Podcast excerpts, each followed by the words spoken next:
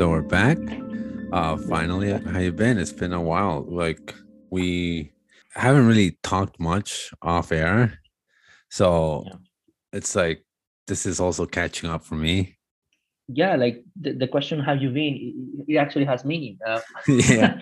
it is not a protocol opening uh, because yeah like there, there's been a lot of crazy things going on with me um lately um i don't know if you've seen have you seen um the spider verse like the spider verse um, Oh yeah. all right you see that scene where they're like asking um dr osborn like are you there dr osborn and then the green goblin goes like osborn went on sabbatical Yeah. it even became a meme. Um, I don't know Oh, you yes. you've seen those memes, but like yeah, like that's actually legit. A little bit of what has been going on with me. Then it's crazy. Don't know what to start. Um, it's just just insane. Um, but okay, we'll, we'll go slowly. Now, let's start with Russia. Let's start with something to Easy. cheer our international interests. Uh, what do you think about what, what's going on with Russia, and Putin, and Ukraine, and everybody else? Well, um, I don't know. It's been interesting. Like um, the last few weeks, Russia has been building up its uh, military presence in near the borders of Ukraine. From the news that I've been hearing, um, Yeah. the Ukrainian people, no, they're anxious, but they're not really expecting Russian to do anything. Most of the panic is coming from the US and Britain because they really think um, Russia is planning to invade and Yeah.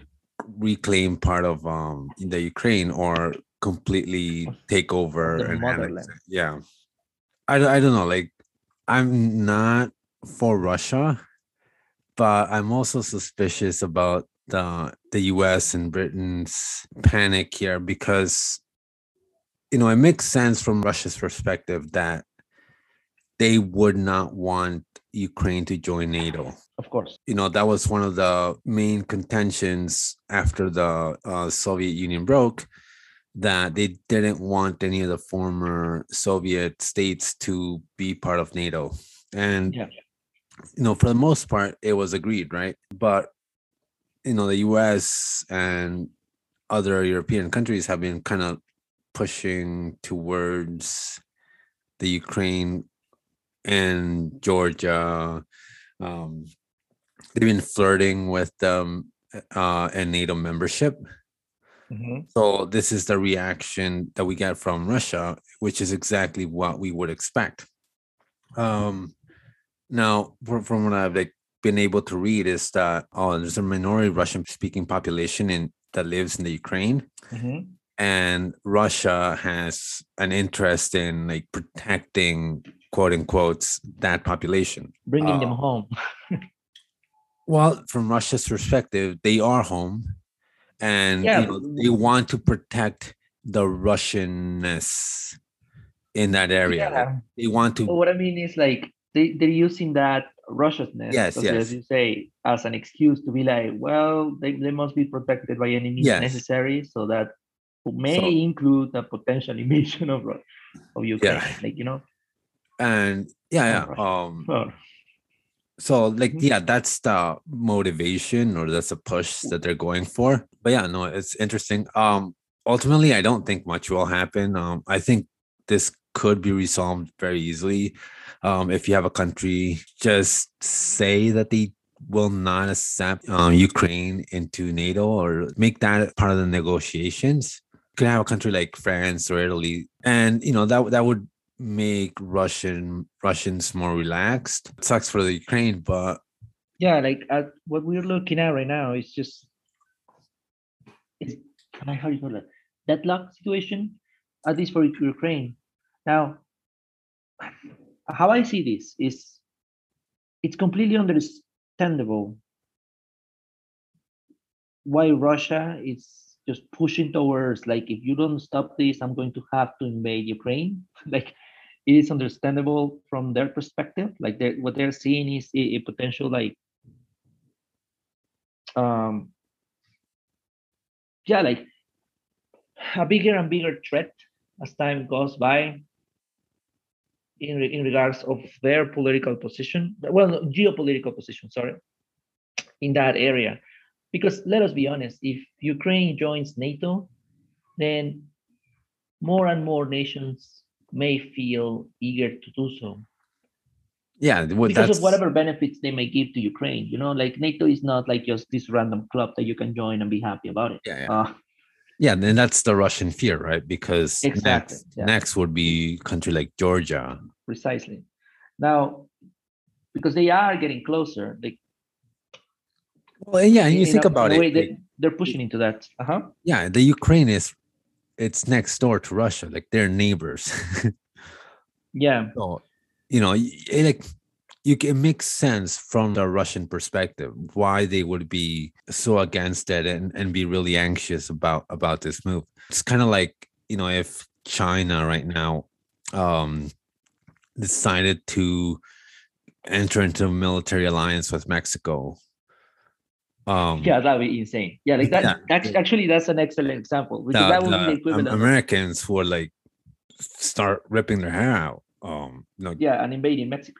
yeah like they would they would not allow that one bit like you know they don't even allow you know like they panic when russia when russian um, navy um, goes to venezuela so you know can you can imagine how hysterical the americans would be if something similar happened to their in, in their neighborhood Indeed, yeah, like it, it's completely understandable from that perspective, Yeah. right? Like,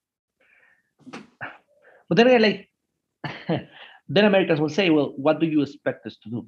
Right? Like, if, if we do not push Russia in this way, like, we don't really try to put out like that presence out there of of this is the Yeah. thing that we have, like, because I don't know, like, I feel that after the Cold War, and like even today, even though China is misbehaving a lot, whatever Russia does, the world gets it a lot more personal. You know what I mean? Like, like I believe China is playing out like the cards and doing a bunch of crazy things. But at the same time, whenever Russia does something, like that's when when the world gets all like, whoa, you see what Russia did? Yeah. uh, they, they get very personal about it. They get like, like you shouldn't be doing this. Like that's that's not something that you are allowed to do. Like they get it incredibly personal. Uh, like one of the reasons why I will say that is is because of that reputation that Russia has developed for itself of we are rather dangerous. You know, like well and especially putin right um yeah, oh yeah, because, that strongman reputation. yeah Yeah, like everybody gets a little bit worried now. In a sense, well, he's dealing with it. You know, like there is not much he can do aside from the fact of keep pushing. Like, do you think that there is a, any other way he could be able to like deal with this whole situation?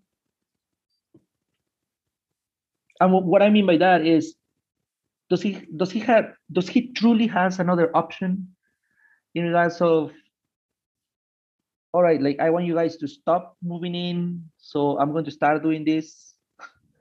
Or do you think like he has to threat for invasion? He has to move forward with the possibilities of um, going into an actual conflict with the Um, Ukraine? I like messing everything up because at the very end of the day, like if you just look at it from the perspective of what what Americans may be seeing, he's messing everything up yeah right? Like well, he's he's not being prudent in that in that sense. I mean, yeah um and you know it's more complicated already because he they already annexed crimea right yeah, yeah, Um, exactly. Like that's that was a move that got everybody nervous. yeah so it's not like we can say that he's gonna stop you know there there's no Anytime soon. yeah, yeah there's no promise of that um but as i was saying um i think most of the anxiety is around the nato expansion so if you know if part of the agreement was that the ukraine would not have Na- nato membership anytime soon i think at least that puts the ball back in their court so now it's on russia to act Of course. Yeah, yeah. Like um, if you define a path to peace, you will be able to see what truly Yeah. is behind it, right? I think we we we agree on this, right? Like yeah the Um, situation as time goes by the situation just gets worse and worse and worse because they are pushing themselves and i think they know that right? Like they're pushing themselves into this corner of there is nothing else i can do right to stop these people. Because they keep they will keep moving forward. They will keep pushing me and i have to push back. Um i i i, I'm- I think and i i believe that putin is well aware of that. Like they will keep pushing him. Yes. If Um, they don't do it through Ukraine, they're going to do it but here's else. thing. Putin is old now. He's like, Yeah, he's he's, in his seventies, I think. Um, he doesn't look like it. yeah, I know, but he's not gonna be around much longer. Like, Yeah. so Do you know, think that this might be like what His- he sees as his possible legacy? Like, yeah like you know yeah that might be it right he might be thinking right now ukraine is not in nato it's still not they're still not in nato this this might be his last chance it would make him the person that brought back nato uh, ukraine in, into the russian state oh man, the problem of legacy. yeah Yeah, like that. That is a legit problem. Like, I- I'm not saying it just randomly. You know, like I think that when whenever we're looking at legacy, the pressures that we put ourselves into may lead us into very messed up decisions. And like in this case, a possible world war. Um because because of how everything is like is behaving around us. Ah, Putin. um yeah but like i said um i think this is could be um solved pretty easily if someone macron had the balls to go and say um veto um ukraine membership into nato. Yeah. My point is like we know what they want so you know let's put the cards on the table right now. Um because right now like any incident could really develop into an actual war. The longer it takes for everyone to That's- put their cards down just increases the likelihood of uh, uh, some international incident that might be costly for everyone. But yeah like Yes, like yeah i don't think we have any major disagreement here like i would just say that it's kind of weird um looking at the american media because they really think um like they're they're portraying it kind of like world really war ii yeah. and you know But like putin is hitler and you know he's gonna take over ukraine and he's gonna take over um poland and stuff like that it's like but you know, like uh, American media tends to be very sensation sensationalist, Sens- sensationalistic. Sorry, it's just I don't know. yeah wh- yeah which makes it harder to you know kind of like accept any of their commentary because Take it seriously. Yeah. least. um now on uh, have you been following up with anything that has happened in afghanistan since the us left Oh no, I haven't. Could No. you please enlighten me? I, I'm sure that it's um, well not much Rather colorful. happening um it's Afghanistan after all. yeah um like the taliban they've tried to uh create relations with their neighbors hmm Did China eventually got in? Yeah, yeah, they've talked to China, they've talked to Russia, they've gotten aid from India, and you know they're really close to Pakistan. Um, Oh wow. but the point is, um, after the Afghanistan government fell, Mhm. the U.S. froze all their assets, all their money. Mhm. So Afghanistan has no money right now. Um, all all of it, the U.S. has control of it. Of uh, which has now created a crisis like a famine and other supply chain issues for them. So you have um, a significant part of the Afghan population that's now um, pretty much starving because they're not getting they like the country has no money for to buy anything, right?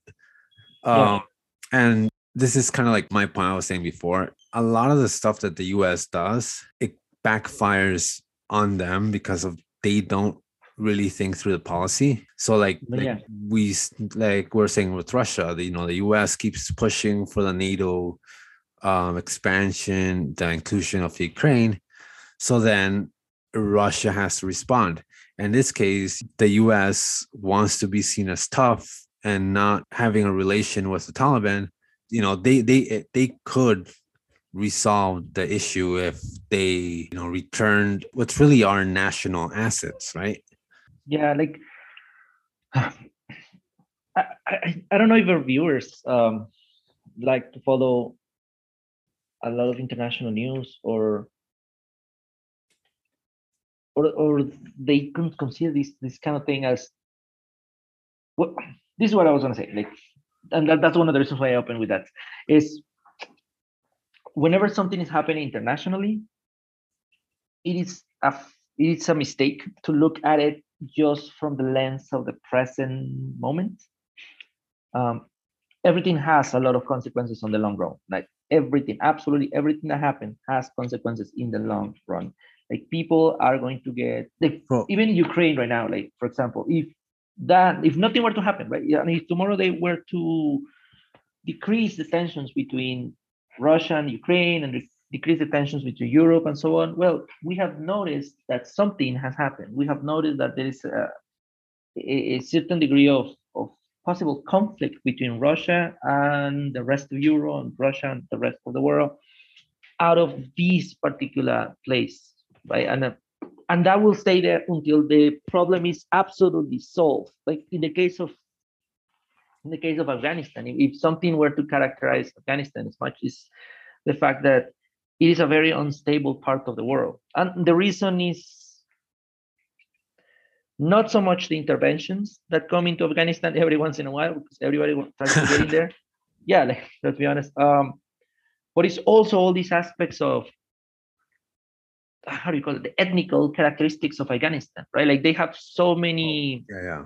things they're dealing with in regards of their personal identity that just saying um, this is how you solve it or this is what you do to to stop the situation is just a gross misunderstanding of the gravity of the whole situation, right? Like things are a lot more complex for Afghanistan in that sense. Like they have you have to deal with a lot of things. You have to deal with, all right, so how are we going to be um, walking around the fact that whenever we leave, there is three or five or six different um, groups of people that are doing like their own different thing and like they, they want their own like different agendas and whatever. How are you going to be dealing with that? Right. Like right. and that, that's that's precisely what I think what I, what I mean by this. Um well, it's not is... a clean cut if I recall, because let's be honest, because of the things that I've been going through and like doing in general, it just there is so much that I have ignored recently. But we are honest in the sense of how the Afghan, the new Afghan government decided to present itself to the rest of the world amongst the their its appearance in the international arena. I think it is aware of certain characteristics that it must show so the Western powers feel a little bit more at ease with them. But at the very same time, is like again looking at the long run of things. Yeah, like you're not going to be doing this forever, right? You have other agendas. You have you you have other things you you care about more. And like that is a sad that's sad but but very interesting situation in regards of of at, at least not, not only the situation of Afghanistan, right? Like we're not talking about the big red dragon in the east, but at the same time, it's like the same thing happened with China, right? Like if China takes over Taiwan, because I don't know if they have, have they? Like I have been very, no, no, no. yeah, like no, Taiwan, China now, like like that's how far away I've been from all these international news and things. It's just like what is going on over there. Um, but yeah, no, if they were to take it over, yeah yeah uh-huh. then the ramifications for that would also be like messed up like you know what i mean like yeah and you know that's that that situation is kind of like the ukraine situation right because china you know they they're trying to maintain their claim that taiwan is part of their country and the last thing they want is for americans to be like really invested in taiwan uh but because yeah. Of china's actions or you know like their their stance towards Taiwan, you know, that just invites more Americans to come in. That's how escalation increases. Definitely. Yeah.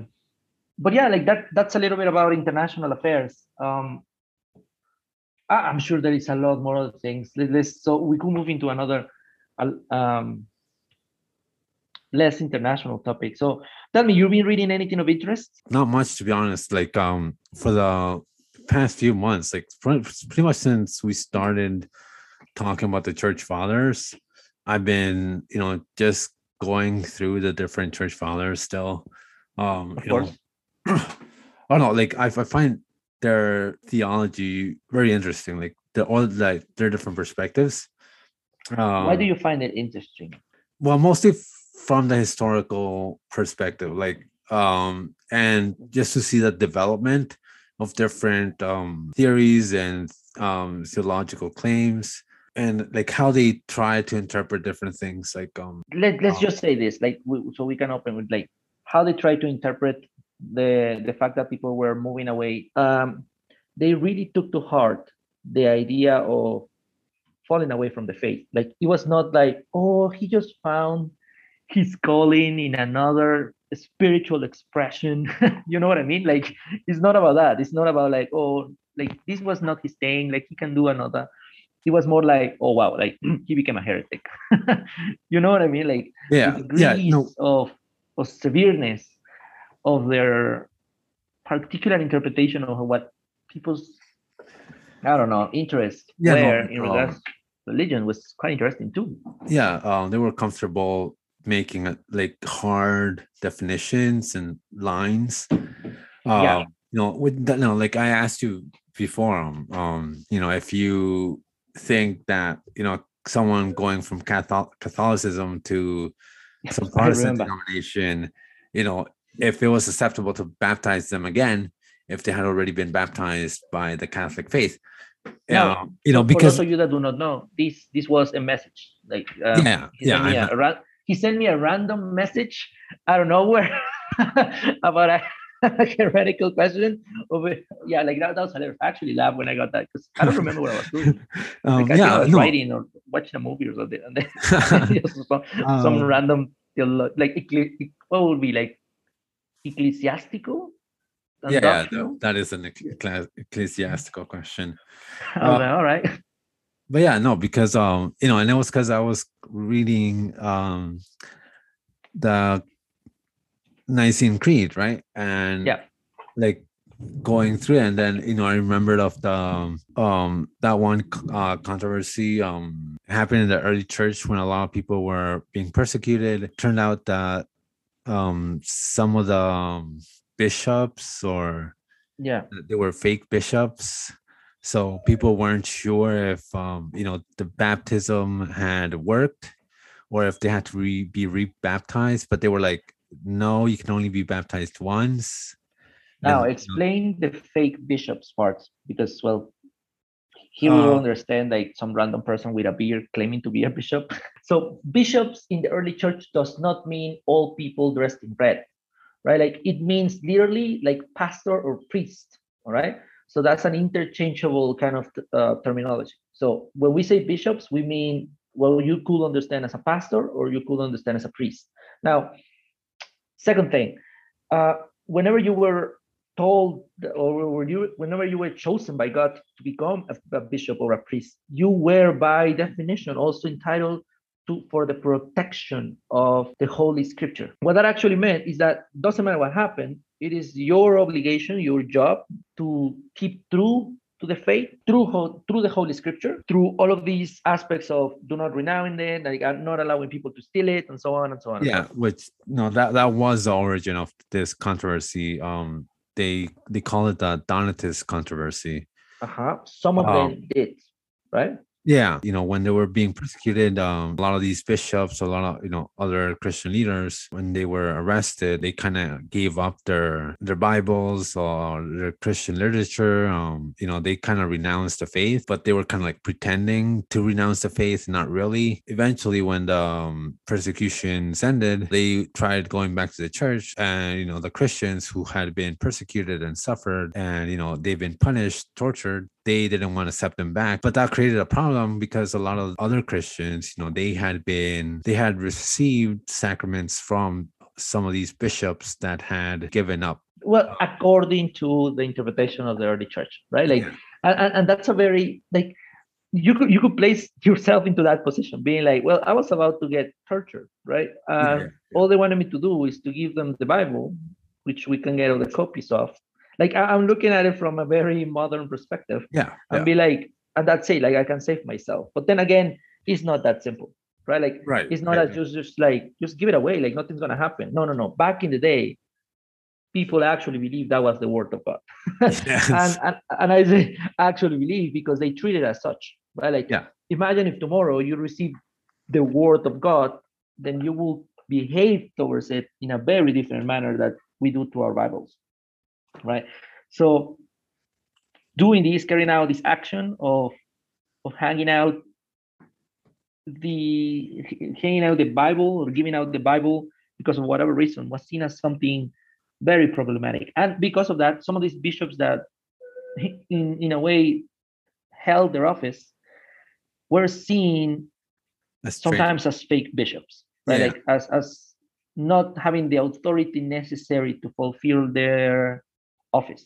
Yeah. So yeah, once they left, they kind of they were basically apostates, right? Yep. So then a lot of these people who had been part of their congregations, they went to other churches, and you know it created problems because they weren't sure if the sacraments they had received were still valid or Yeah. they were invalid because you know the bishop had been fake and one of the problems one of the sacraments was baptism the question was if they had been baptized by the fake bishop does it still count or do i need to get baptized again this was part of a big controversy um and it was really one, resolved yeah. it was really resolved in the sec or in the council of constantinople which you know finalized the Nicene Creed, Mhm. um, they declared that it was just one baptism because the idea was that the baptismal formula calls on or the Father, the Son, the Holy Spirit as witnesses to the sacrament. If you get baptized again, they they were claiming that that was like What did they witness? yeah, not not accepting the their witness as valid, uh, which would be blasphemous, right? So they're like, uh, no, even if it was a fake bishop, um, as long as it's a valid baptism, that's all that's needed, right? So one of the claims that's later made is that even Constantine, when he when he was baptized on his deathbed, the person that baptized him was probably an Arian. Uh, you know, yeah, I heard that. Yeah, yeah. And Yeah, there was this whole controversy between Arians Yeah. and um, Nicaeans. Yeah, yeah. So he probably wasn't even an, Orthodox Christian, but because of that, you know, it's still a valid baptism, even if the person was a heretic. Now, uh, if I remember well, this was kind of like the stance that I gave you. I don't even remember. Like I felt like I, I answered just like I answered how I could in that very moment because I swear I thought I don't know. Like I thought I was I don't remember what I was doing. Uh, but here's the thing. Let's say um, you say a Catholic that becomes a Protestant, right? Or a Protestant that becomes a Catholic. Yes, yes. Well, it would be a From- Catholic going from Protestant because you know that Alright. that's that's what I see a lot of the times. Like, uh, and you Yeah, like that's the most common thing. yeah, yeah, you, and you explained it right. Um, a lot of Protestants, Baptists, and whatnot, when they receive uh someone coming from Catholicism, they think it as like a conversion Yeah, like a brand from a new new religion. Yeah, right. individual. From a new religion, and they need to be rebaptized because Yes. you know, they don't accept the Catholic baptism. You know, especially like and this is the thing they don't accept the catholic baptism because interesting enough that's a topic that I, I was discussing at church last sunday and, and we were talking precisely about baptism and one of the things that we were saying about it was baptism for it to be valid according to what we see in scripture. Forget about all doctrine just scripture uh, which is very difficult because i think we agree that we cannot discuss bible without doctrine right? Uh, but here's the thing.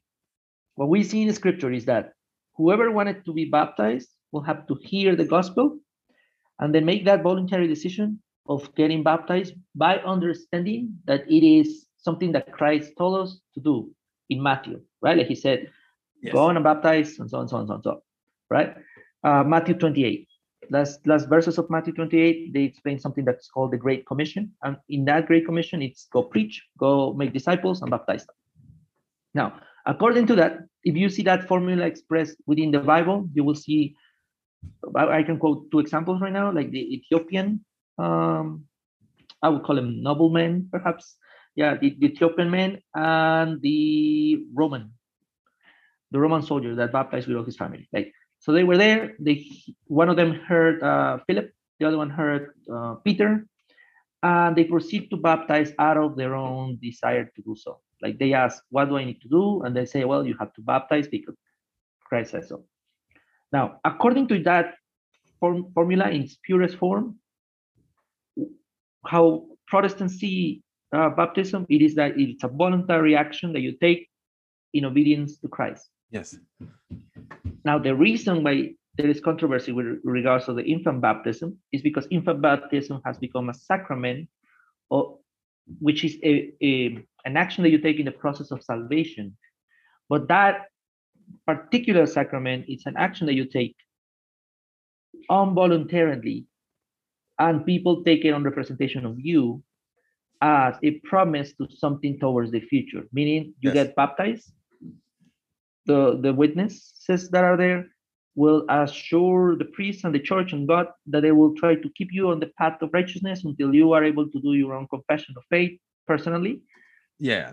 This is also this also adds to the fact that you you receive this I don't remember how it's called but like this kind of grace like your parents grace that in case that you die and you haven't done it you kind of like get a chance of uh, redeeming yourself yeah, yeah. Uh, so this whole process of thing like if you if you see like the, the conflict with catholics coming into protestantism or any form of, of forget about protestantism any form of christianity that kind of like sees baptism as as this voluntary thing it's always the problem is well you did make a decision which was involuntary now that's in the case of someone that let's say they did practice catholicism no, they did not practice Catholicism, right? Like they were born in it, but they just completely forgot about it, and then they're just Catholic by name, which is very common in Mexico, for example. There's like huge amounts of people that are Catholic just by tradition. They do not know anything about the Catholic Church. Like, yeah.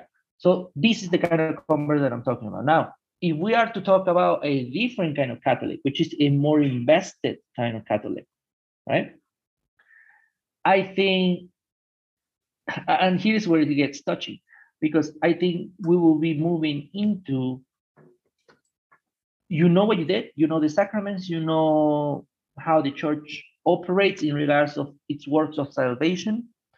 Uh, it's it, I, would, I would call it its system of salvation, right? Because I, I believe all churches have their own system of salvation. Yeah. But uh, you know how it behaves. You know that we do not agree with such system of salvation. That you will, so you will have to take a willing decision of rebaptizing voluntarily through the understanding of scripture. But then again, yeah, yeah. And, this is what this is where I stand in a in a very interesting way with Catholics now. I'm like, I have known plenty of Catholics that are fairly decent Christians. You know what I mean? Like, yeah. and I think we agree. Like, you don't have to be Protestant to be a, a good Christian, right? Uh, because then again, Christianity transcends whatever denomination. I right. honestly believe that. I, I, honestly believe that there is some Catholics that are so incredibly Christian that will put to shame many other Christians. Of course, and right. Let us be and, honest. Yeah, and you don't want to say that um, Christianity stopped existing for 1200 years until Protestants came along, right? Exactly. They just appear out of nowhere. Like that, that's a huge misunderstanding. Like whenever, and I think this was part of my answer the first time you asked me this. I was like, I think a big part of why uh, Protestants really push towards rebaptizing, aside from the fact that it is the biblical thing to do, you know, like according to what I just explained, is that we have this perverse understanding of Catholicism where we see it as right. like an abomination. And it sounds huge, like that word, imagine like the word that I'm using, right? Like we see it like as a terrible thing that happened to Christianity. And well, let's be honest, in some cases, in some aspects of it, it is, it is terrible. But like um, the things that have been done under the Christian banner through Catholicism have been crazy. But then again, like you would say, yeah, the what was it, the Inquisition. And I'm like, yeah, but like uh, Calvin directed its own inquisition. you know, like Yeah. he did it. Yeah, like he, he did it on um what was it? Geneva, I think. Yeah, Geneva Yeah, yeah, and yeah, the yeah. And like poor, the poor Anabaptists. yeah, yeah, exactly. Like Anabaptists were persecuted by by other um Protestant denominations. Yeah, well, it's so brutal. I don't remember if it's if it was Calvin or if it was Luther. I can't remember, but they had this um saying, um, when they would hang Anabaptists from the from the they would hang them on the bridge. They would leave their bodies hanging on the bridge, and then they would fall into the river, and then they would say that's their third baptism. Oh, oh, whoa, that was very brutal. Didn't know about that. But like, okay, that that's the kind of thing I'm, I'm saying, right? Like Right, right, Like, going back to baptism and moving away from the the goriness of Christianity. Uh, I, I honestly believe that there's so many Catholics that whenever they because I, uh, help me here because I, I forgot if that's the process. I don't know if you're more familiar with that.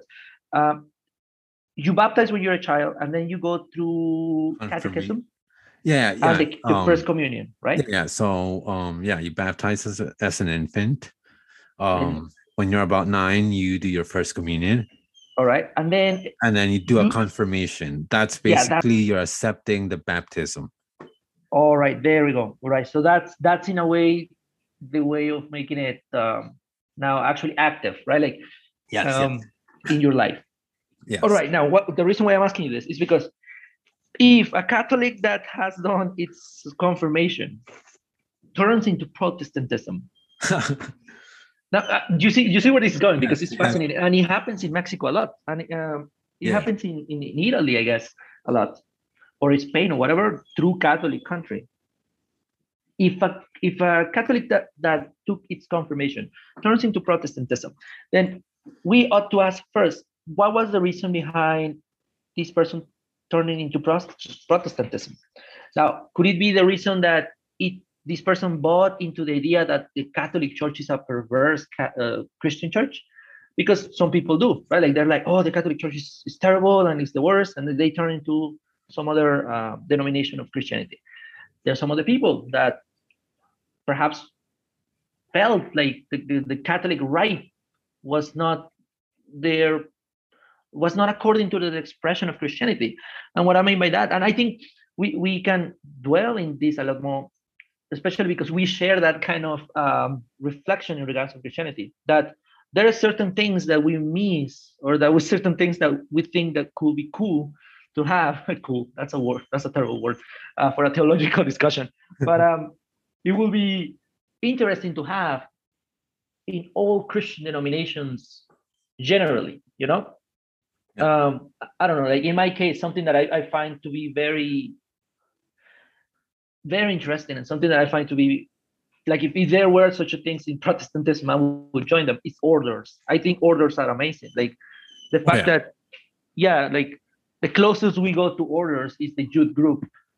Uh, and what I mean by that is like these small groups of people that join together with a common purpose within Christianity that do a specific thing, right? Like, um, like taking back the Holy Land or something like that. Um, what, what I mean by all of this is, if these Catholic were to be like the, the Catholic right is not the way I want to express my Christianity, some of them turn into other versions of Protestantism. And I have seen that with my own eyes. I have talked to a lot of Catholics that say, uh, I do not believe in the purgatory, right? Or I do not believe in the authority or like the first among equals in regards of the authority of the Pope. Catholics telling me that, right? Like they don't say it publicly, but they're like, I don't believe the Pope is such a special uh, individual, right? Like I believe that whatever, like they believe. Um, another thing that I have heard is um, I don't believe in the saints. I don't like praying to the saints, right? Or I don't like praying to Mary in particular. I just like praying to Jesus. And I'm like, I always, I always ask them this, like, then what are you doing there, right? And like the reason why they're there is because of family tradition, right? Um, Yeah. So, so then again, if you look at them, what they do is they read the Bible, they pray to Jesus, and they try to live a, a, a morally correct Christian life. And I'm like, well, that's rather Christian of them. you know what I mean? Like uh, you take away like the, the very flamboyant aspect of, of Catholicism, which is an, an amazing thing of it, and then there is nothing really separating them from other person. Now, if they wanted to really turn into Protestantism, like uh, affiliate themselves to a Protestant denomination, I I, uh, I answered your question with this one, right? Like, would it be proper that they baptize again? you know what I mean? Like, right, right. If they're living such a life, they already done their confirmation. They they're really into it. Like some some of them will just out of the thing like and i think that this is where baptism has lost its meaning in a way uh its severity or the yeah. spiritual meaning where like people rebaptize three four five times it's just like you know what i mean like you've seen it right yeah, yeah. Um, this happens a lot in every, yeah every time they go to the new church it's like they baptize they rebaptize yeah yeah, yeah. Uh, and i think the, the part of the fault of that is the way we explain it. Because again, going back to church where, where I was uh, discussing this topic, one, one thing I told them, and one thing that we see in, in scripture eventually like becomes this kind of advice towards new converts is that baptism is not, and we really push this idea of it is not this, sacrament, it is not a requirement for salvation but it is a public statement of your salvation. What it means is, how we understand it is, you baptize as an as an act of obedience that shows that you have been born again as a Christian, right? So on itself, baptism does not hold any spiritual, according to how we see it, any spiritual like salvation powers. That that's the worst way of I could say it. Uh, yeah, but it, it does not hold any like spiritual like how to say that. Yeah, like, it's not salvific yeah, on on of itself. Thank you, salvific. Yeah, well, okay, that's a new word for me because I was gonna use a bunch of other ones that are gonna get me trouble, but uh, salvific should be good enough. Yeah. Uh, so it has no salvific properties to its to to yeah. its it, the act itself. So, but it has a meaning, right? And now let's go back to the to the early church that's not what it that's not what they believe no, no, no, and you know that's no. that's why i asked you a question because like to me yeah. detached from it and reading it more as you know as a historical progression or development uh, to me their their logic their thinking especially when it comes to you know the witness of the godhead makes sense and it's clear. The historical examples are clear. You have arians giving proper baptism and arians are the worst form of heretics basically in the ancient church. Yeah um, yeah, yeah. in church yes yeah. because there is some heretics that are intense. Right. So when i look at in contrast a modern denominations and what they practice, it really seems like their thinking is completely different. It makes a lot more sense, like in my thinking, to go with the church fathers because their explanation makes more sense. Um, so, which is why I asked you to see what theological motivators would influence someone to do that to perform a second baptism because you know what I, what I said was it creates um, a contradiction with the Nicene Creed. Um, yeah. Which supposedly all Orthodox Trinitarian Christians accept. Um, to a point, because, you know, like they have now succumbed to the, well, not succumbed, that's not the word. They have now um, moved into, well, you're saying Orthodoxy. Yeah, yeah, I forget. Because I, I was looking at it from a Protestant perspective, and you know the Westminster Creed? Yeah. Well, yeah, yeah. That's, that's, the one they always quote towards. I yeah, even though it is uh, inspiring. Uh, but yeah, but the Westminster uh, Confession is, you know, it builds upon the Nicene Creed. It doesn't. It doesn't. Yes. It's yes, not an annulment. Like, yeah, it's not an annulment. Yeah, yeah. yeah. Um.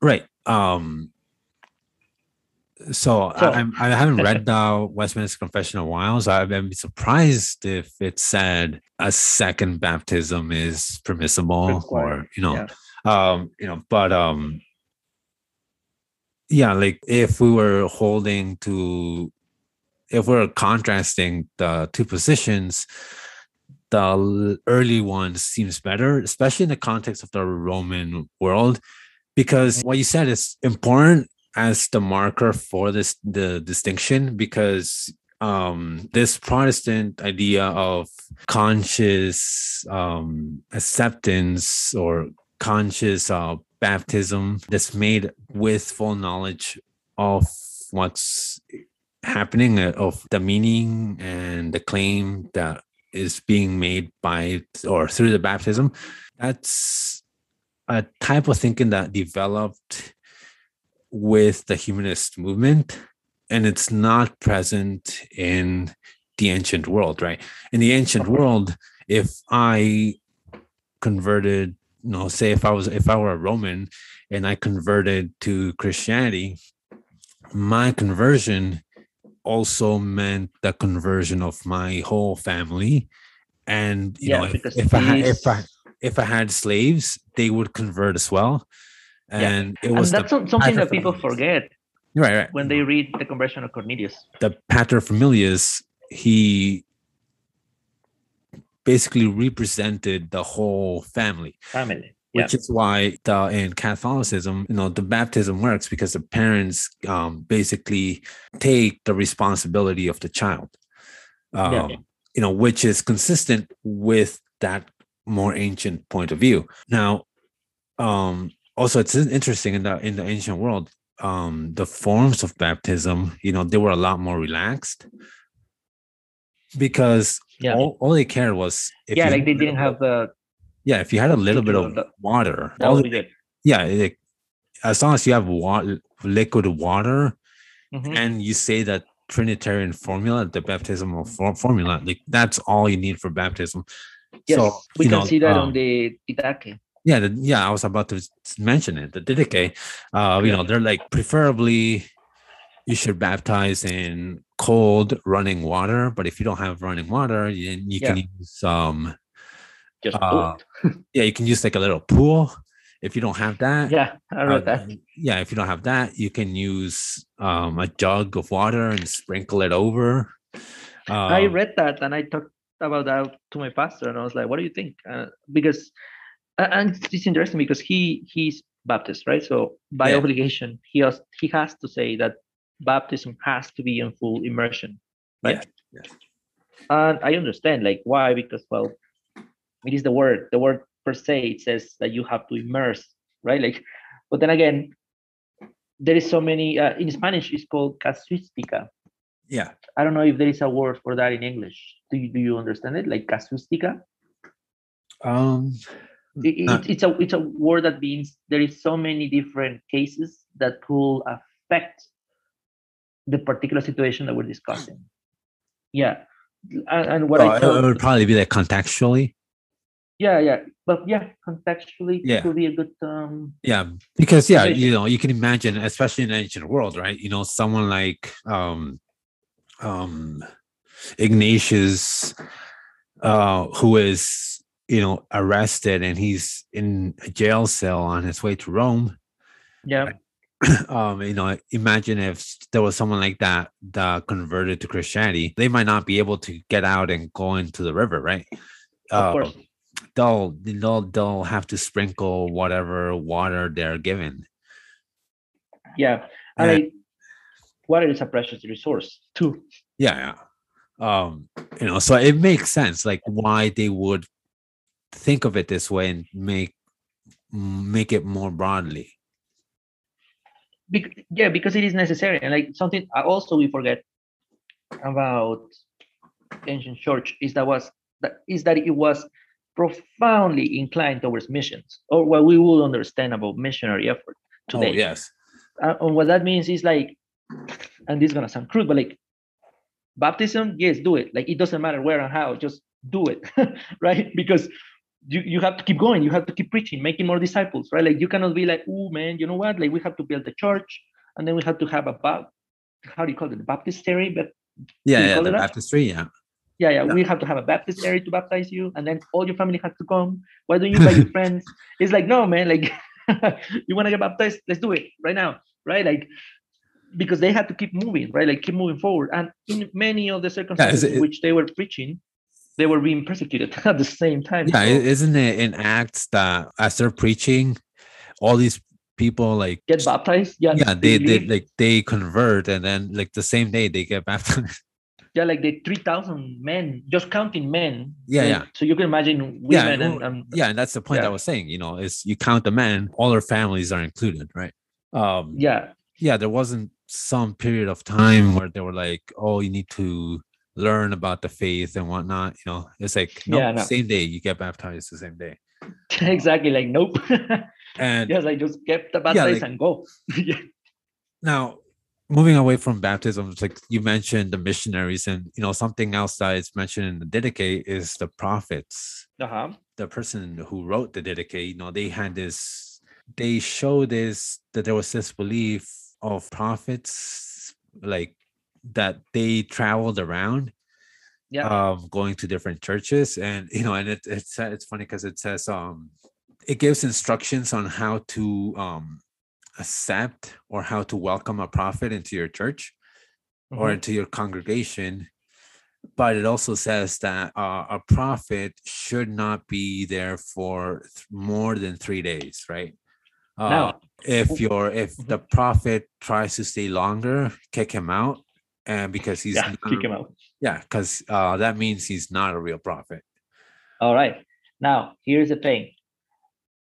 What is the meaning of the word prophet within that context? Because exactly that's another like that's what that's the same thing that happened with the word bishop that we used earlier, right? Like um bishop does not mean what we will completely understand or what we will instantly understand from from the word today, right?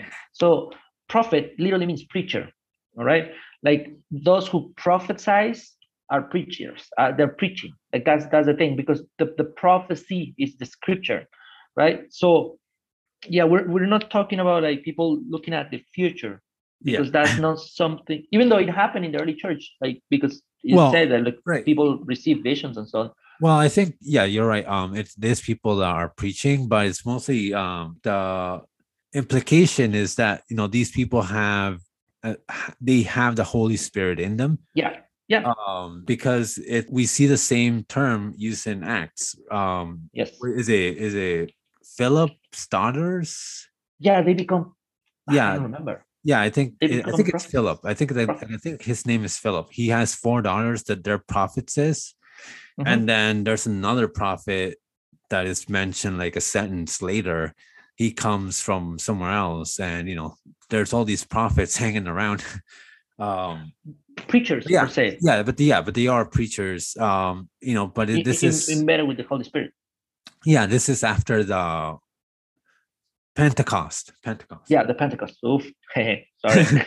All right. Whoop. Yeah, after the Pentecost. Now, this is the thing.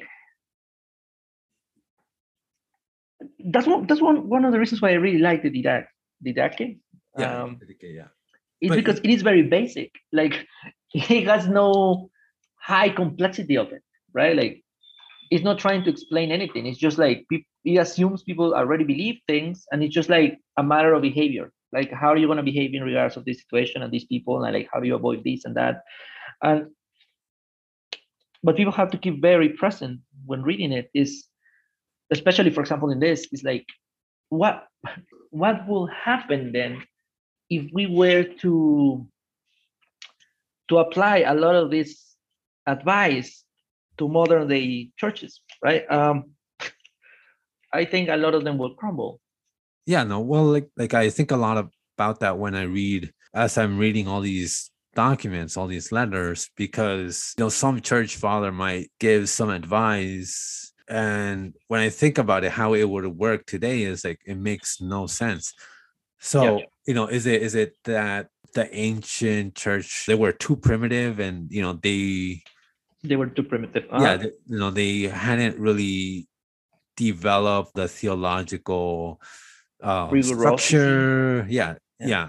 Or is it or is it that a lot of these churches just are completely detached and floating in space by themselves? Yeah.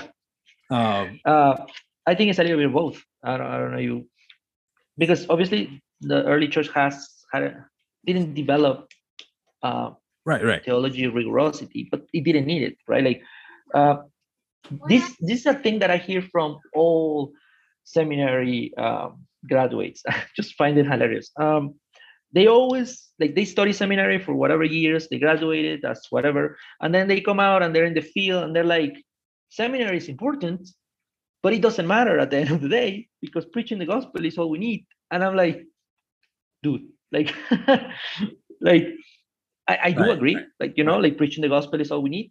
But at the same time it's just like you are educating yourself you're forming yourself within the modern tradition of christianity. And you come to the conclusion that at the very end of the day all we need is just do what everybody else has been doing for thousands and thousands of years you know? Like that, that is a very interesting thing about, about like the, the early church and I, I think is perhaps the only thing that they were very worried about and the, the only thing that they really pushed forth in regards of no we cannot allow this was whatever they perceive as heresy you know Right, right, right. like wh- whenever they saw someone doing something that it that seemed not really christian they just went at him Yeah. that was like no And hard, like, right? Like, yeah and said, really yeah, hard like they really They- pushed towards this idea of sanctity Yeah. um Um, yeah, like I said, again they uh-huh, drew yeah. they drew uh, strong lines and even you know even church fathers accuse each other of heresy right um yeah all the time yeah. like um a lot of people like Origen and we talked about Origen before but Yeah. you know he was condemned as heretic yeah he was even though you know he wrote volumes and volumes and volumes of works you know Yeah. another is um Tertul- words that we still use today yeah yeah um another is tertullian you know he um he was accused of heresy by other people like jerome. Yeah. And like thi- this is quite a thing right? Like this is quite a phenomenon because um we started talking just about baptism. And like some people will say like what, what does it really matter? when we start the conversation right? But like by taking all of this into context then it becomes far more interesting um to understand that christianity has changed too much um in its view of its most basic principles. Like yes there is oh there's always christians in some churches that are going to be like very into like i don't know if i told you about this but i think this is, exemplifies it rather well. Uh, i was in this seminary class. Uh, the class was on oh, i don't remember. I think it was biblical interpretation? Yeah i think it was um hermeneutics i think anyways so like if I t- if I'm telling you I'm taking a class on hermeneutics from this professor, will you you will expect him to to um, align himself to a certain doctrinal sort of um, stance, right? Yeah. To interpret the Bible, because at the very end of the day, we said already, you cannot talk Bible without talking doctrine, and doctrine without talking Bible. Um, that's the reality in which we live today. But here's the thing. I asked him this question. I I kind of knew what he was going to answer, but just wanted to hear from him. From him, I asked him, "Okay, you're a hermeneutics professor. You believe that there are certain interpretations of the Bible that are correct, certain interpretations of the Bible that are not correct. Um, what do you think about orthodoxy? And I don't mean the the Orthodox Church. I mean orthodoxy as in the general belief of multiple churches on a specific doctrine. All right." And then he said this, and I I was just like, "Ah, all right. He says, like, I don't like orthodoxy because I don't, yeah, I don't believe in orthodoxy, or I don't like orthodoxy because those who believe in orthodoxy or like orthodoxy do not uh, behave according to it. I prefer orthopraxis. And everybody was like, Amen, preach. you could see everybody on, on the chat on the call being like, yeah, like orthopraxis, woo. And I just stay quiet. And I'm like, I would have said this. I would have said, dude, you cannot have orthopraxis without orthodoxy. like, what do you mean? What do you mean orthopraxis? Do you prefer people behave nicely uh, according to whatever they believe? Or do you prefer that they believe something that we all agree on as correct right and then behave nicely accordingly? You know what I mean? That's that's what I think this discussion about baptism and the early church, Oh, and it, it it takes a new light when you put it into the light of the modern one. yeah. Um. Now, did you did you want to end now, or did you like? Was there other stuff you want to talk about? Like, we didn't talk about Eternals or Spider Man yet. Oh, we haven't. Okay, okay. So we're we're moving moving from international aspects and issues to um, theological ones to Comic book. the matters of men. Uh, the matters of men. All right. So Eternals and like, what do you?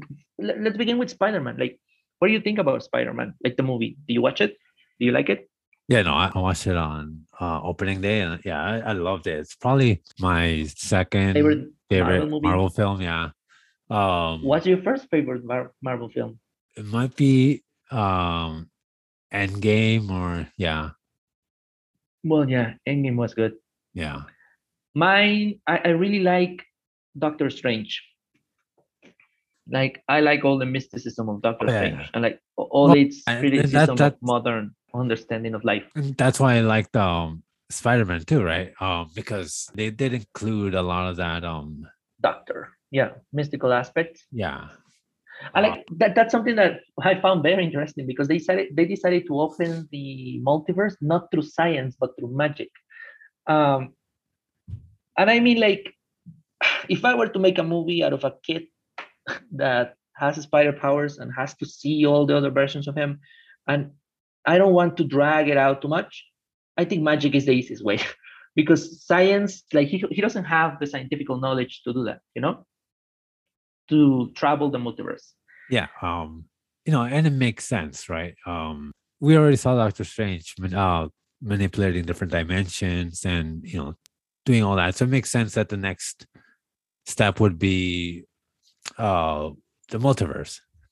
All right. Uh, yeah, it, it completely makes sense. Um, now, obviously, because of what's coming, right? Like you know, the next Doctor Strange movie is the Multiverse of Madness, and I am so into that. I feel like that's gonna become one of my favorite movies, hands down, Yeah, because how how insanely crazy it's supposed to be. Um, you know the yeah it's the, all through magic. So, yeah. the do you like spoilers and rumors or no? Oh, I do, I do. Well, the rumors are that um because you know multiverse of man is supposed to be. Doctor Strange with against Wanda, um, Yeah. Scar- Scarlet Witch. But the the rumor is that at the end, um, they'll end up bringing X Men through the multi. and the Fantastic Four. yeah, and the Fantastic Four. I've heard they've already been casting X Men. Um, Yeah. So it, it looks like it might be true. If so, then that's crazy. It is absolutely insane. And- but, you know, imagine But it makes it it's a good way of introducing the X-Men into the Marvel universe because if they if they did like they did with Eternals and say that oh they were always there, kind of kind of makes it cheap. It kind of like yeah, like what were they doing when Thanos happened? Like he will make the same mistake that they made with Eternals. yeah right. Um, like it's more it's more believable that they travel interdimensionally than it is to say that they were always there. Now it will be amazing if they end up mixing realities, being like, well, yeah, after all of this, now we have X Men, right? Or after all of these, now we have Yeah. whatever. I honestly, I'm just excited about whatever they may come up with. Like yeah, the the degree of how free are they getting now to be able to make more stories like you know that since around Endgame people started saying like that's it like the the superhero movies reached their peak and that like Well, there's nothing else yeah. People have been saying that since like Aven- the first Avengers.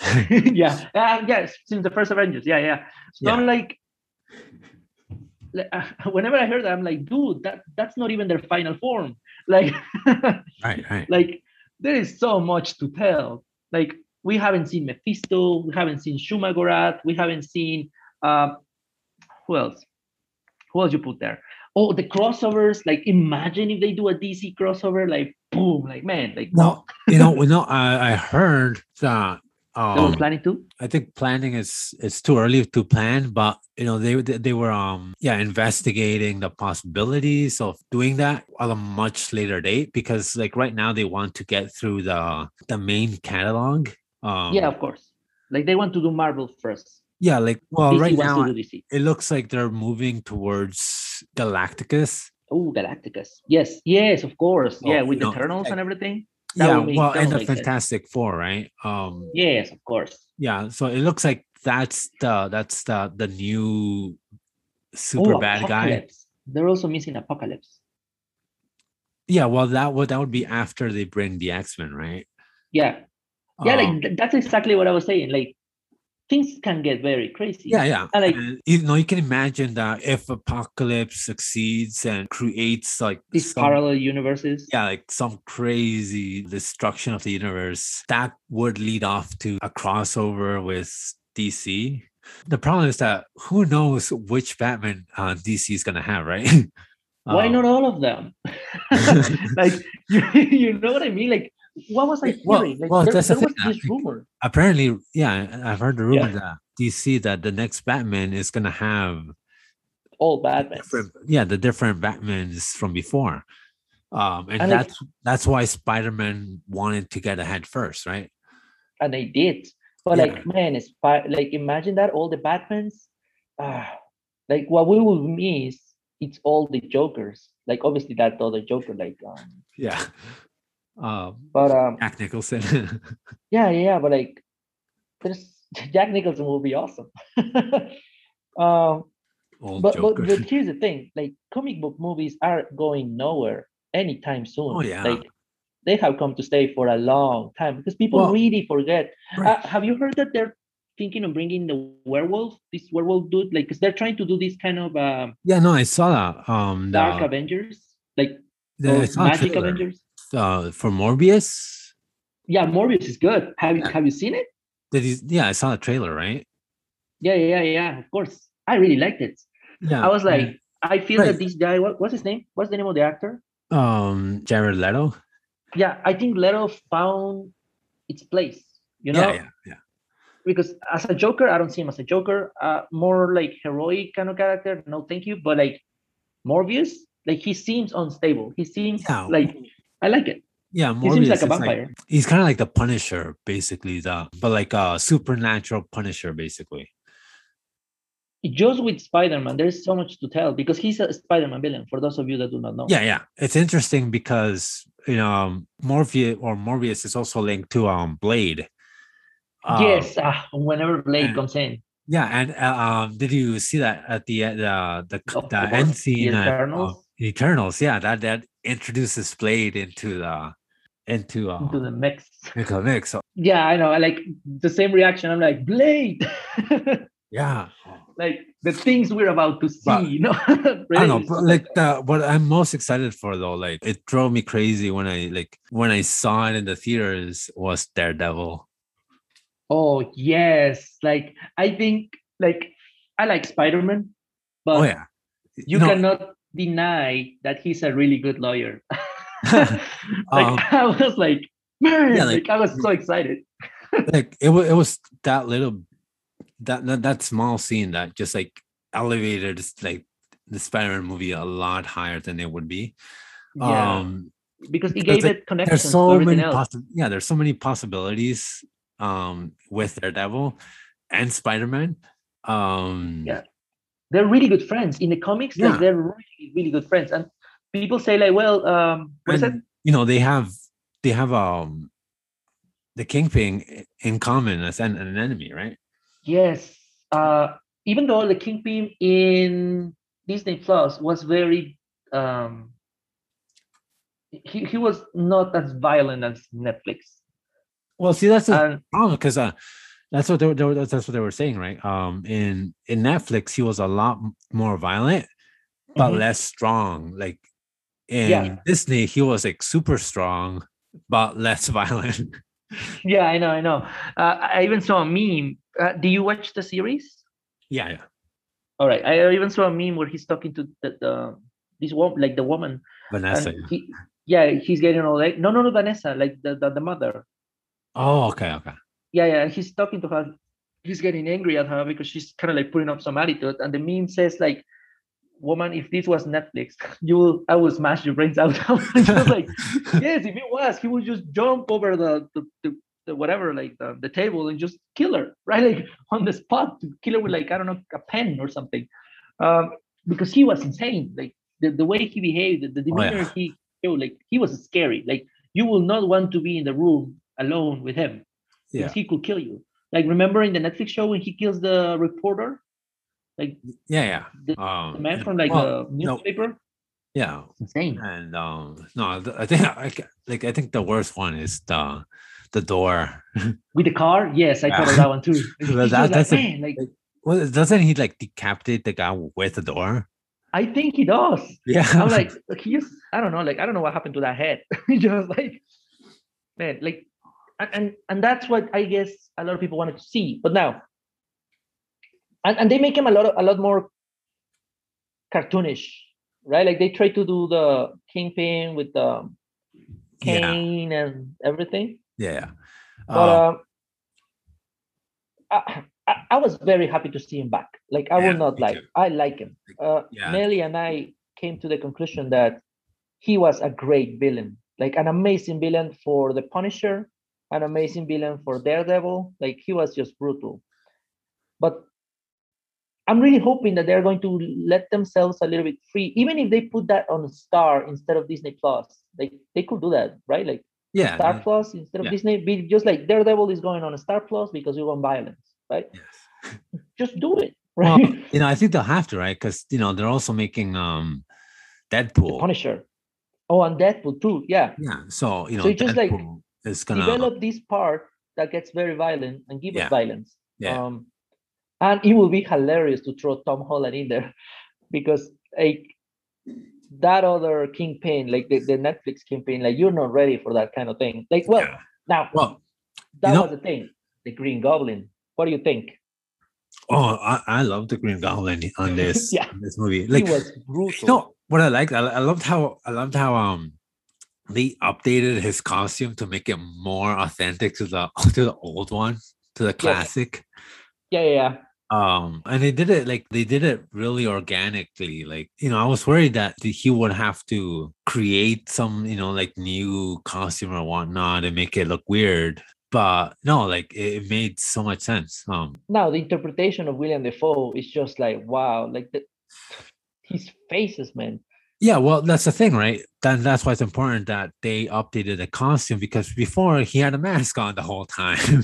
Yeah, yeah, yeah. in this movie, they made a point of destroying the mask, but that that gave us like his facial reaction. It really propelled the movie Okay, to like, like. In the original movie where he appears, he has a lot of screen time where he shows his range in regards of like how crazy he can he look. Like it was good, but, But yeah, but um, I agree. Like he wasn't like a lot of like when he was Green Goblin, right? He always had the yeah, he was covered. Yeah. yeah, yeah, yeah. so we couldn't really see like the full insanity, right? But on on this here, it made sense, and they even played up the insanity more. It was really good. Like Yeah. I really, really like him. Uh, the the power that he had, like because he was very strong. Yeah, and I He was a lot stronger than in um, Maguire's movies. what did you think about the other villains? Like, oh, I- wait, wait, wait, Green Goblin. Wait, wait. because I wanted to talk a little bit more about him. Like, uh, uh, there, there was this, this other meme that I saw that it was like, that it was like, do you want me to develop your character? You're about to beat, get beat up by the Green Goblin, and like, I actually found that one hilarious because aside from all the other villains, it was the Green Goblin that really pushed Holland to that Spider-Man kind of level of I am completely alone. Everybody that I like died because this dude killed it. right? Like he's the one that really hurt him. Like nobody else actually did. Right? Like forget about the lizard. The lizard did nothing. He was just trapped in this truck or whatever. um, well, yeah. Um, um, Electro did not do much. He looked flashy and he looked nice. And I think Jamie Foxx really enjoyed the character now, yeah. Um, but he did not hurt Spider-Man. no. Um, Sandman. Um, no, Sandman was kind of cool, but like, again, he didn't do much too. Yeah. Right. He was just there as a very dangerous villain. Octopus. I very real dangerous. yeah, I love I the, love Octopus. yeah, the development of the of uh, Doctor. Yeah. Oh, I absolutely love him. I was like, yes, like I can buy his redemption, right? Yeah, like he's turning to good. Yes. Yeah. I That was like, right? love him. I like that they kept the consistency with the old movies, right? Um, they didn't try to um reinvent him. It, it was like the problem he always had was the the arms took control of him, Yeah, and you know he just needed someone like to, to fix Um, yeah, just someone to like fix it. That that's it. Um, it's good to finally see a, a resolution after like since I was like twelve. yeah, exactly. To see him go full circle, you know, Yes. like finally back to the be- because now he he can become this really valuable force for good, you know. yeah, yeah, because he could be a, some kind of superhero. Now, I don't think he will be because I don't think he's into that kind of thing. But for example, something that I like is that when they're fighting Electro at the very end of the movie, and Electro just going at everybody, just destroying them, like all the Spider-Mans. And then Octavius comes out of nowhere and just beats Electro in like seconds. I'm like, what? Like, did you notice that? He just sneaks. yeah. He like unplugs him, like Yeah, right there. yeah, easy.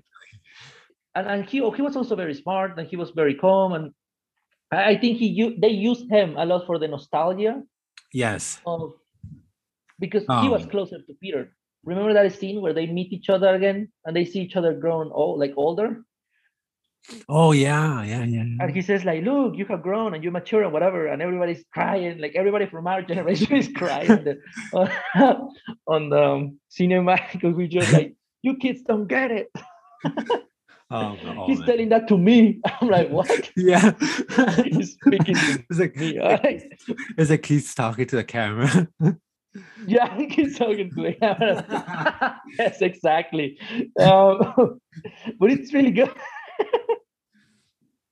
yeah, but it's really good. Like Doctor Octopus was was quite something. Like I, I even told Nelly when, when we went to the movies, like I'm coming to, to this movie for him. Like I got yeah, yeah, excited exactly. about the movie for him. Like I like the Spider-Mans, I like my I like I like Tobey, but um we we knew that he was appearing.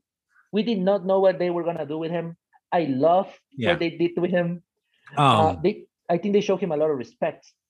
yeah no that's what i was gonna say like um like this movie it's it's one of the strange times when a later movie makes the earlier movies better Uh, yes, yes. because not now if you watch you know the second spider-man movie It with hits you this- differently. no, yeah knowing the resolution it it makes it a lot better After everything that he suffered, I'm talking about Yeah. Octavius. the c- you know you finally get a light. satisfying con- conclusion right Yeah, and, and and don't you agree that they they dealt with the comedy in a very smart way? Like again, like I was worried about the disrespect, you know, like I was worried about them trying to make Holland like the, the greatest Spider-Man. oh Well, these right, other- right, right, right Yeah, these these two other Spider-Mans, the villains, even their friends, uh, even Doctor Strange. Like I will complain a little bit because I'm biased. Like I, I think there is no way Peter will beat Doctor Strange. yeah um, but sure, it's his movie. Like, given that. Uh, he's Well, it made sense, right? or whatever, or mathematics. it made sense um, yeah mathematics But Um, again, it's Spider-Man. It's his movie. Whatever. Like that could have been perhaps my only complaint because I'm biased, and I think Doctor Strange can beat anybody. Uh, but aside from that, I think they were very respectful with all the characters. Yeah, um, They gave them their spot. I really like the fact that all, almost all Spider-Man villains are doctors. of some yes kind. Yes Yeah. which um, you know kind of yeah. makes sense it has to, right? Like, because they're all through scientific means Yeah, yeah. they have achieved or they have fallen into an accident that make them into crazy people. um, um, what do you call it no uh for the comedy yeah like it was really good especially between the three spider-mans because yes, they like such a chemistry. yeah like you said you know there's there could be that disrespect in trying to make the Tom Holland like the leader. Um, Mhm. you know, but they were very dynamic as a group. and I Um, heard that they improvise a lot. Do you maybe, that? because it kind of makes sense, right? Like, um, you know, there's the one scene where she calls for Peter, and they're like, "Which one?" Yeah. And they make that the meme. Have you seen it? yeah, that? yeah, they point to each other. yeah, it was it was really good. I like oh, and they also did the all the fans wanted to see that because you know, like Tobey actually produces the web. yes, yeah, like exactly. They mentioned it's like that comes out of your body.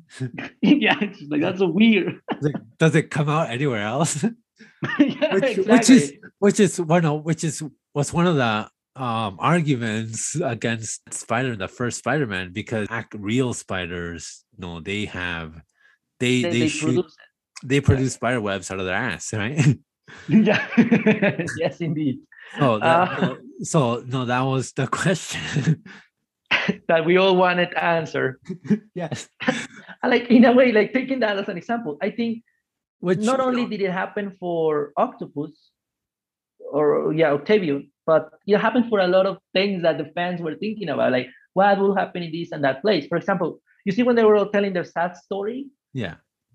And like then Andrew goes just like, I didn't lose my uncle, but I lost her. And that's the thing that really hit me. And I'm like, that's quite interesting because in a way he is different then, right? Like, but he's yeah. he's still a Spider-Man. And when he catches Mary Jane, that scene also hits hard. Like Yeah. well, that's what I was gonna say. Like like their their relations um you know outside like you said to um uncle ben and um aunt may and yeah mary jane or michelle here the relations between the three of them you know it, it like they managed to create like a great interaction um yeah. between the different spider-mans so yeah like that that example when he catches um when amazing spider-man catches michelle um yeah that Yeah. was that was intense but you know it it um gives him that resolution he needed from the um, he The grows second- as a character. yeah Um, yeah from when he killed uh oh he did he didn't care about yeah, like, he lost He Stacy. kill her uh, yeah when uh, when when Stacy died, right? Um, I just would like I I really love that scene. Um, I, I wish it was a little bit longer because the way they ended it, it kind of it was almost too comedic. It was, it was, I agree. But So like here's the thing though, it was comedic in the movie, but I don't know if it happened in, in your theater, but everybody went Yeah. when I was watching it, because I went Yeah, yeah. on opening day, everybody was like, oh, like yeah, yeah, it exactly. hit them, you know, like just like, oh, like he did it, like Yeah. it's okay, man. Like Yeah, no. Um, um. Also, I was gonna say also when um when um the Tobey Spider Man was talking about um Mary Jane. Um, I like that scene a lot. Right. yeah, how did he got married with her? Yeah, yeah. Well, yeah. Um, they still had issues, but they were trying to work through them and stuff like that. Yeah, like I, I it reminded me of. Did you see the Spider Verse movie? Yes, of course. Yeah, it, it reminded me of that movie as well. Like it was kind of like a throwback to that as well. Yeah, Um, which was hilarious though. yeah yeah um and it also kind of gives an answer to to the different version of mary jane that we have here Yeah, like uh, that's another thing. In a way, without doing it, they brought in everybody else. yeah they Right. status like they they they give a complete um overview of the different spider-man characters like even uncle ben right like Yeah, they they still managed to include him even though he's not part of this universe exactly. It's just like wow. And for example, um, Venom at the very end, right? Like people, people waited, wait, expected him to uh, to appear and fight. But I'm like, all right, so Venom appeared and then he left. Where did he went to? Okay, so let's say that he went to the universe of Andrew, and they're gonna make him face Andrew for a third movie. That's going to be brutal. well know, like, no, right? um, Uh, let's say that they, they go even crazier. Huh? venom stayed No, Venom vanished. No, didn't, didn't you see at the end? I There was a- did. he was drinking in Mexico. Yes, and he vanished, but he left a little bit of the symbiote. Oh yeah, okay, no, no, yes, yeah, I I- remember that. Like he left a small like venom that you can get a different version of venom, but I'm Yeah. speaking as the venom that we know. You know, like Oh, our yeah. Well, he probably went back to to whatever uni- universe Yeah. he's from. But here's the thing: look, Tobey already faced Venom, a different version, so he doesn't need a Venom. He has Octavius, he has the Green Goblin. Let's say the Green Goblin goes crazy again and just like he fights him, like that would be awesome. Uh, but Andrew only has the Lizard and Electro. well. Right? Oh, and Tobey Tobey right. also has um the Sandman and well, he, he faced Venom, the Sandman, Octavius, and the Green Goblin, right? Yeah. Now, uh, uh, Holland has the Vulture, has Venom now, uh, maybe Morbius, right? Like we don't know if he's gonna fight Morbius. Uh, he also has a lot of things to do with Daredevil. yeah kingpin I, I think i think it would be because you know how they you know how at the end you know spider-man is kind of like by himself like Yeah. isolated Yeah, yeah. i think it would be better if they tried to bring spider-man down into like this classic street fighting level Yeah, yeah. um, and like he faces Kingpin. yeah he where, where yeah where he faces people like kingpin and you know we can see team ups with daredevil and Daredevil. stuff like that Yeah. But uh, now that Venom, like the Venom that we know, um, I think it would be nice if they send them to Andrew and they make him face Andrew because I don't know if it happened also in your theater, but in my theater, I had a lot of teenagers. I had a lot of teenagers there that grew up with the Andrew movies. Right? Uh, for them, Spider-Man was Andrew. Like that's the best Spider-Man. Why do they say that? I don't know, man. Tobey is the best Spider-Man, but uh, but they grew up with Andrew, and they were like, we need a third movie. And then afterwards, there was a lot of like posters of like, yeah, third movie of Amazing Spider-Man, whatever. If they make him face Venom, I think that would be awesome. i don't know like I, I don't see that they are like that they're interested in making in continuing that spider-man universe especially now that Look at the money, man. Look at the money. yeah i know but like not like you know the last thing you want to do is um divide your audience between the two spider-mans right Of course. and now you have like now it looks like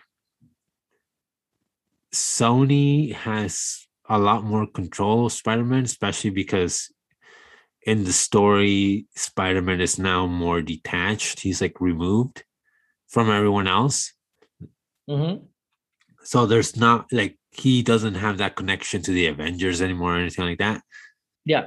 so you know they might decide as i said they might decide to go more street level and focus on you know smaller um storylines Yeah. More to develop him.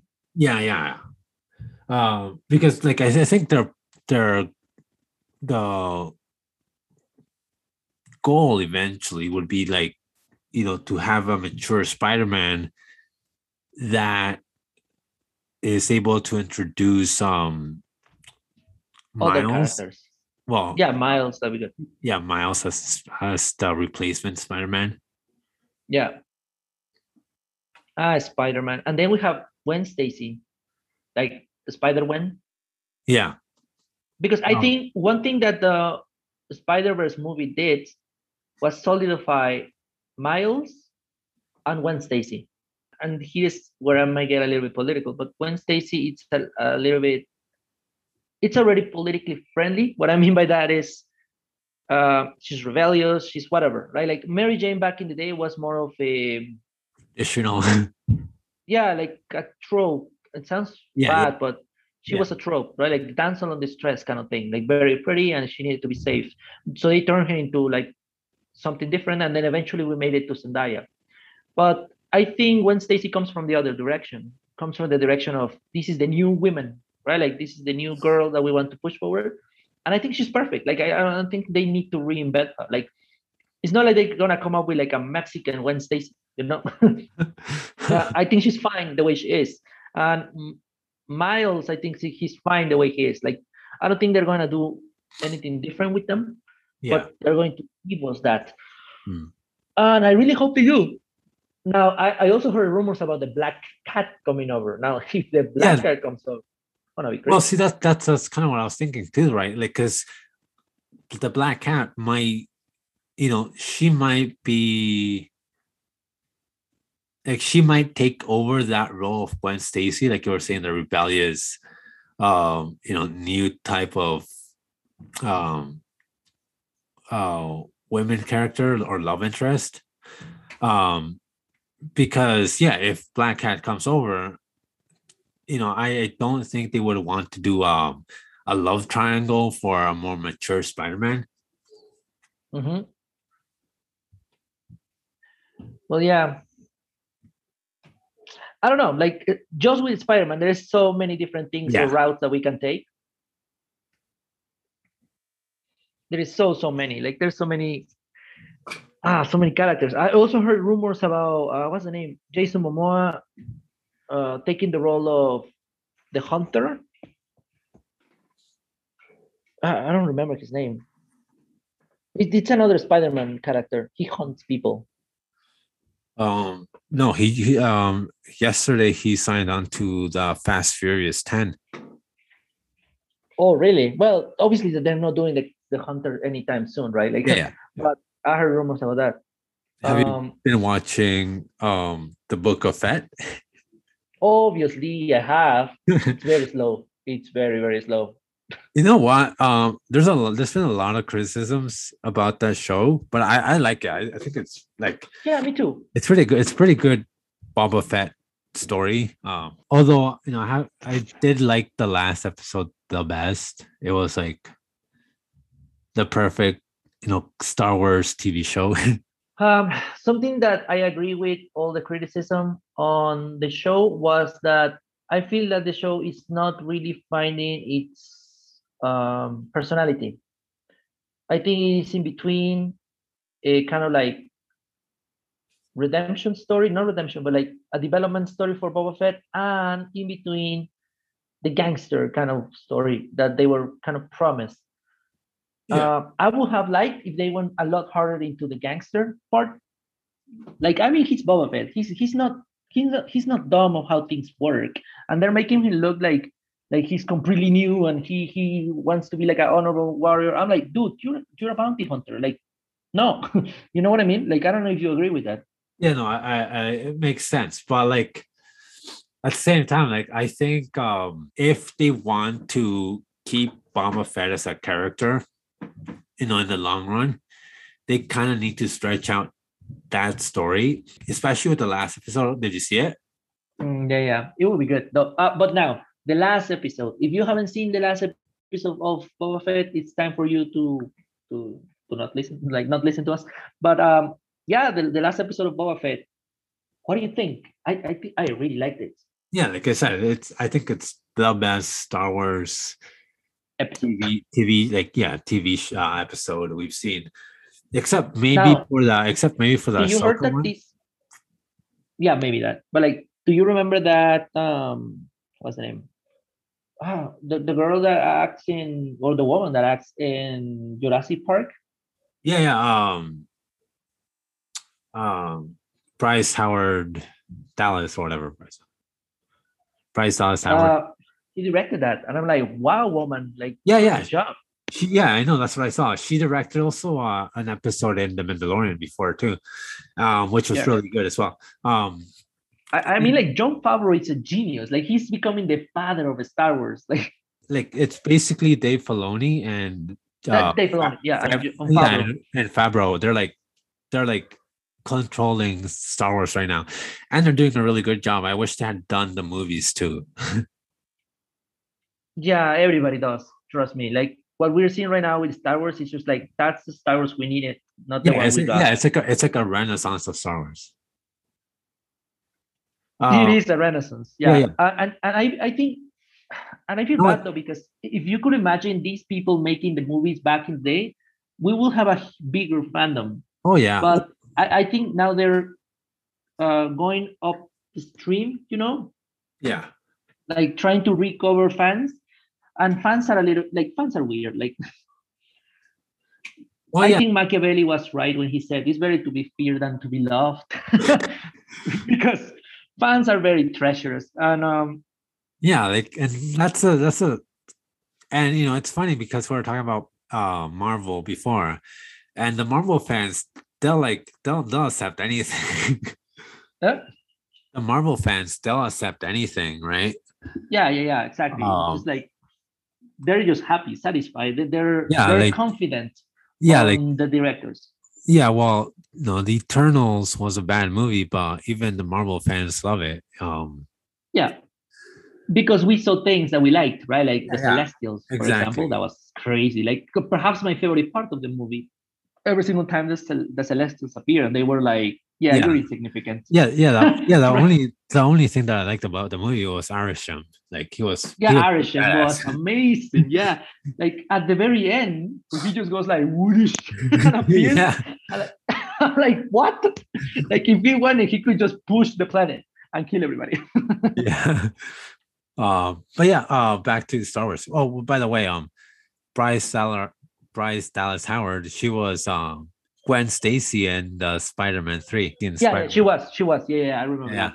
that. Um, but yeah, no, um, yeah, the Star Wars fans, you know, they're, you know, they complain about everything, and that, you know, that's kind of why I was like, that's why I was I get annoyed with um the criticisms of Boba Fett because like it's still it's a good show. Um, it looks like another case of fans complaining that their dream is not being made into reality. expectations. Yeah, Yeah. heard. uh, did you see the poster before? Um, before the Spider-Man movie that says like, I hope that Marvel is going to keep up to my expectations. And there was a poster where they smashed every single character from every single action movie ever. Like they got the Joker, Godzilla, they got the Mar, they got everything. I was just like, what? it is an amazing poster because it has like it has uh the guys from Fast and Furious. yeah. It has the Gad- Gladiator. I was like, yes, expectations. Um, Um, yeah, um, you know, yeah, Star Wars, Star Wars uh, fans have high expectations, and you know they get they get really angry when they don't when you know they're not fulfilled. And now, like again, like like uh, this is said. More than I agree with the part of the Renaissance.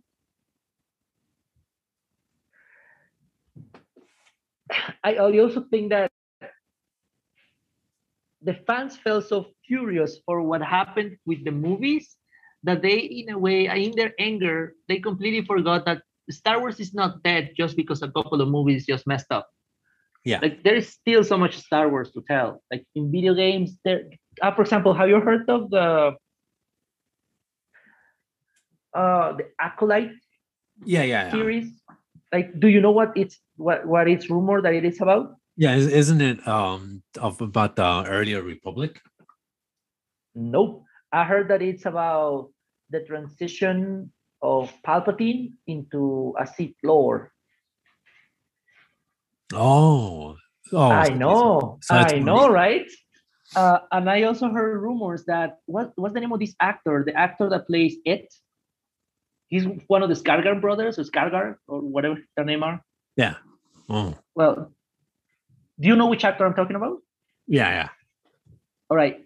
Uh, I don't know his name though.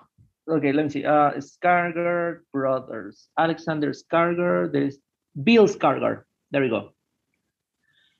Uh, Bill Skarsgård. It's rumor or I heard that uh, he might be Palpatine, like a young Palpatine, and like we may see Palpatine being a politician and then getting in contact with uh, Plagueis, and Hmm. Plagueis explaining a bunch of things to him, and I teaching him the ways of the force and him eventually like just going at it fully now if they go fully perverse with that and just let go in a Hannibal kind of way. Oof, I was like, imagine that. Like Palpatine will be like, whoa, man. It, it might be too violent for Disney, but yeah, um uh, yeah, and it's something that I would like to see. Um because you know we don't have a really good Sith story yet. Yeah, um, there is nothing they can base on. Like everything that they start making now, well, they was, but everything they start making now, it's just it can be brand new, and that's the beauty of Star Wars right now. Like, Yeah. I'm so like, what was the when when, when did that happen? Um, But see, I don't know because now it's kind of dangerous though because they they made the Palpatine character really toxic with this return, right?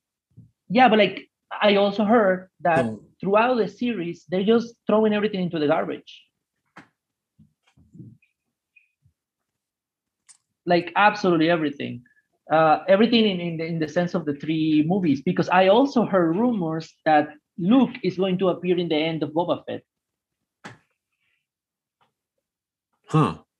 That would make sense. Well, what if he just like I don't know, he just goes to Tatooine for a random reason. Yeah. he forgot something at his house, and then he's just like, "Whoa, what? Boba Fett still alive?" well, yeah, you, know, you can tell it's not been that long. yeah, it's not been that long. Uh, Yeah, so- yeah, because the guy would have been rotten. Uh, uh, but yeah, like I heard that he's going into that, and now in a way, I think Jon Favreau and Filoni and all these guys are being careful with throwing everything in the garbage, like the the last trilogy. But I honestly believe that's their intention.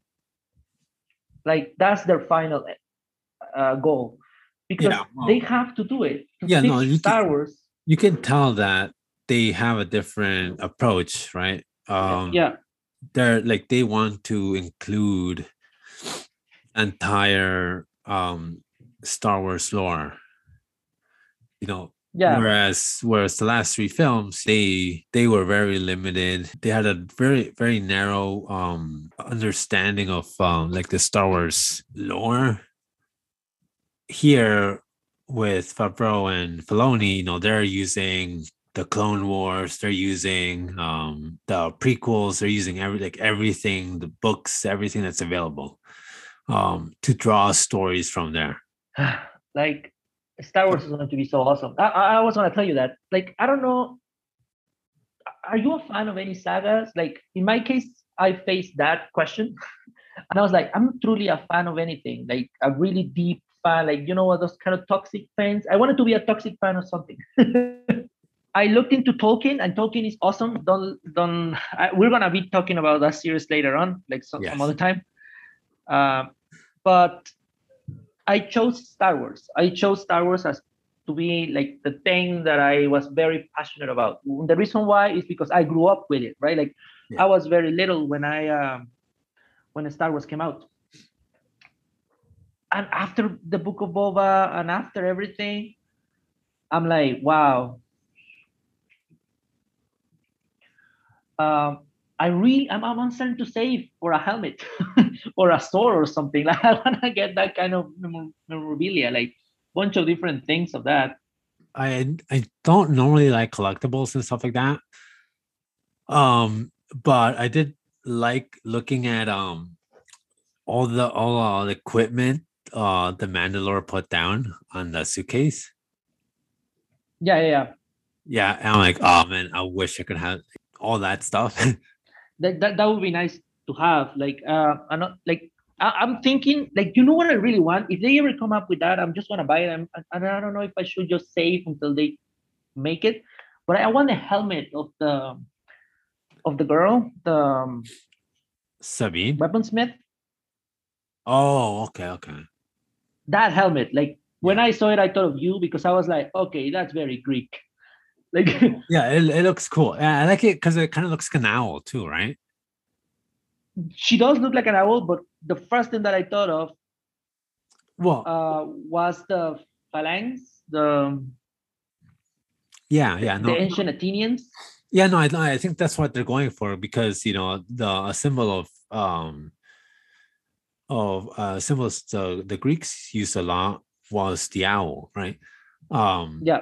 you know, and it kind of gives to that um idea of like wisdom, and she's she being like the the leader of this sect of Mandalorians. Um, yeah, no, I I really like her character a lot. Um, I was really surprised to see her because I thought that they had all been killed.